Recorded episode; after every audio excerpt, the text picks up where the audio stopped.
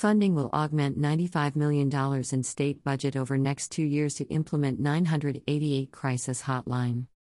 Governor Kathy Hochul today announced that New York State has been awarded $7.2 million by the United States Department of Health and Human Services Substance Abuse and Mental Health Services Administration to help strengthen crisis call center services in preparation for the transition on July 16, 2022, of the National Suicide Prevention Lifeline to the number 988 from the current 1 800 273 8255. The transition to 988 gives New York State a unique opportunity to strengthen its behavioral health crisis response system and increase its capacity to meet the needs of New Yorkers, Governor Hochul said. Too often, people experiencing a mental health crisis or considering suicide feel as though they have no one to turn to, but the National Suicide Prevention Lifeline provides hope and help. Introducing this easy to remember, three digit number will be a critical tool in helping more people access services and support as we continue to tackle behavioral health crises. New York State's award is part of nearly $105 million in grant funding provided nationally by the American Rescue Plan to 54 states and territories. New York State will use the funds to improve response rates, ensuring calls that originate in the state are first routed to regional crisis contact centers. They may also use the funds to build the workforce necessary for enhancing local text and chat response. Commissioner of the New York State Office of Mental Health Dr. Ann Sullivan said, The 988 Lifeline will allow us to more effectively integrate the many local crisis care providers throughout the state. This collaboration will offer those in crisis more options to find the help they need. It will also help New York State and its localities to coordinate the responses to crisis situations and develop needed pathways to easily access services. Commissioner of the New York State Office of Addiction Services and Supports Chinazo Cunningham said, directing people having a substance use or mental health crisis to the appropriate help as quickly as possible is a critical step in helping them access life saving services and support. This funding to help strengthen call center services will make it easier for people to find help near them whenever they are in need, and will bolster this important initiative to support the health of all New Yorkers by establishing this crisis hotline.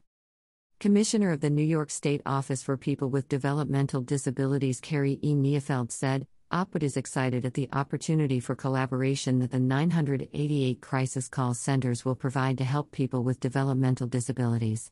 Providing emergency supports in times of crisis can help stabilize a person, providing an immediate lifeline to critical supports while avoiding unnecessary emergency room visits or law enforcement involvement, and enabling people to safely remain at home. State Senator Samra Brouk said, Last year, as I was working to pass my bill to establish the 988 line in New York State, it became abundantly clear to me that this service is needed now more than ever. Now that we have successfully enacted my legislation authorizing the creation of a 988 hotline in New York State, this multi million dollar grant from SAMHSA is a necessity to ensure that the state is equipped to transition to using the line later this year.